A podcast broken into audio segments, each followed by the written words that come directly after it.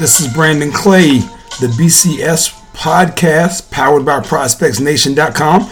We take a look back at the summer, our summer invite, one of the best events in the country, maybe the best independent event in the country. Teams lined up from far and wide, and we're going to touch on that a little bit here in the lead guard position.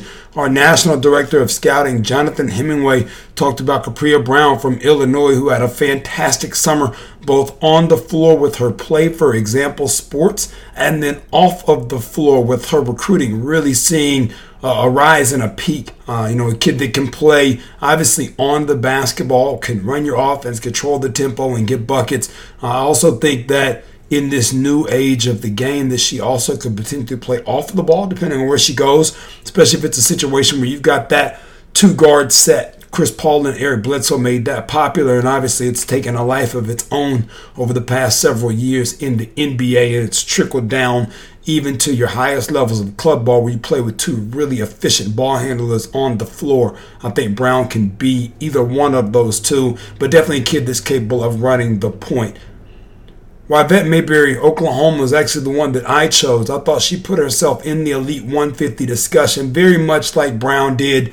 You know, neither one of them are ranked as of right now. Expect both of them to enter when we readjust the 150 here in the next few weeks. Uh, Mayberry was fantastic.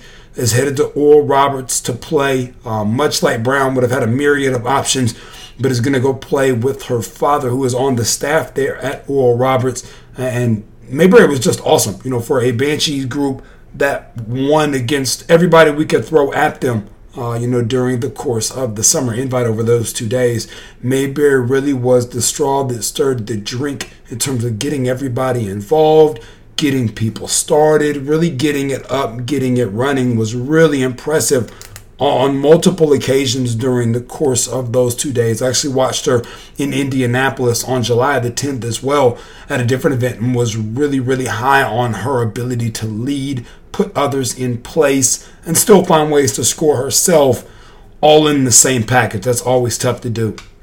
Chris Hansen, our managing editor for ProspectsNation.com, actually jumped in with Aaliyah Smith 2022 Wisconsin Flight Elite. Uh, actually, when you look at the the game that I watched Mayberry in in Indianapolis, they were playing Flight Elite, and Smith, two years younger than either Brown or Mayberry, really has established herself as a go-to prospect in the class nationally. Uh, she'll see a national recruitment, assuming that everything stays on course with where she is right now. She's been absolutely fantastic.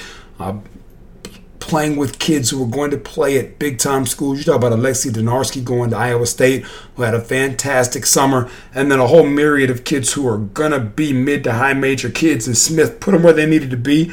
Didn't have any problem stepping up, really talking to them when she needed to. Uh, credit the job that Nick Levy and his staff did, putting her in that position where she felt comfortable doing that with older kids. Uh, same event here, Anaya Russell, Kayla McPherson, Jaquela Jordan, Keegan Sullivan, Janai Jones, Kimmy Pepler, um, you know, Russell Power Move, McPherson Team Elite, Jordan Texas Shoe, Sullivan Sky Diggs, Jones Books and Basketball, and then Pepler on the Flight Elite Sophomore team all earned their stripes, so to speak, in the honorable mention category here with their play. That'll do it for this one. We'll be back talking shooters and then talking slashers in the next couple of podcasts as we walk through what was the best event in the country, July 21st, 22nd. For more, stay posted. Brandon Clay, need your miss home.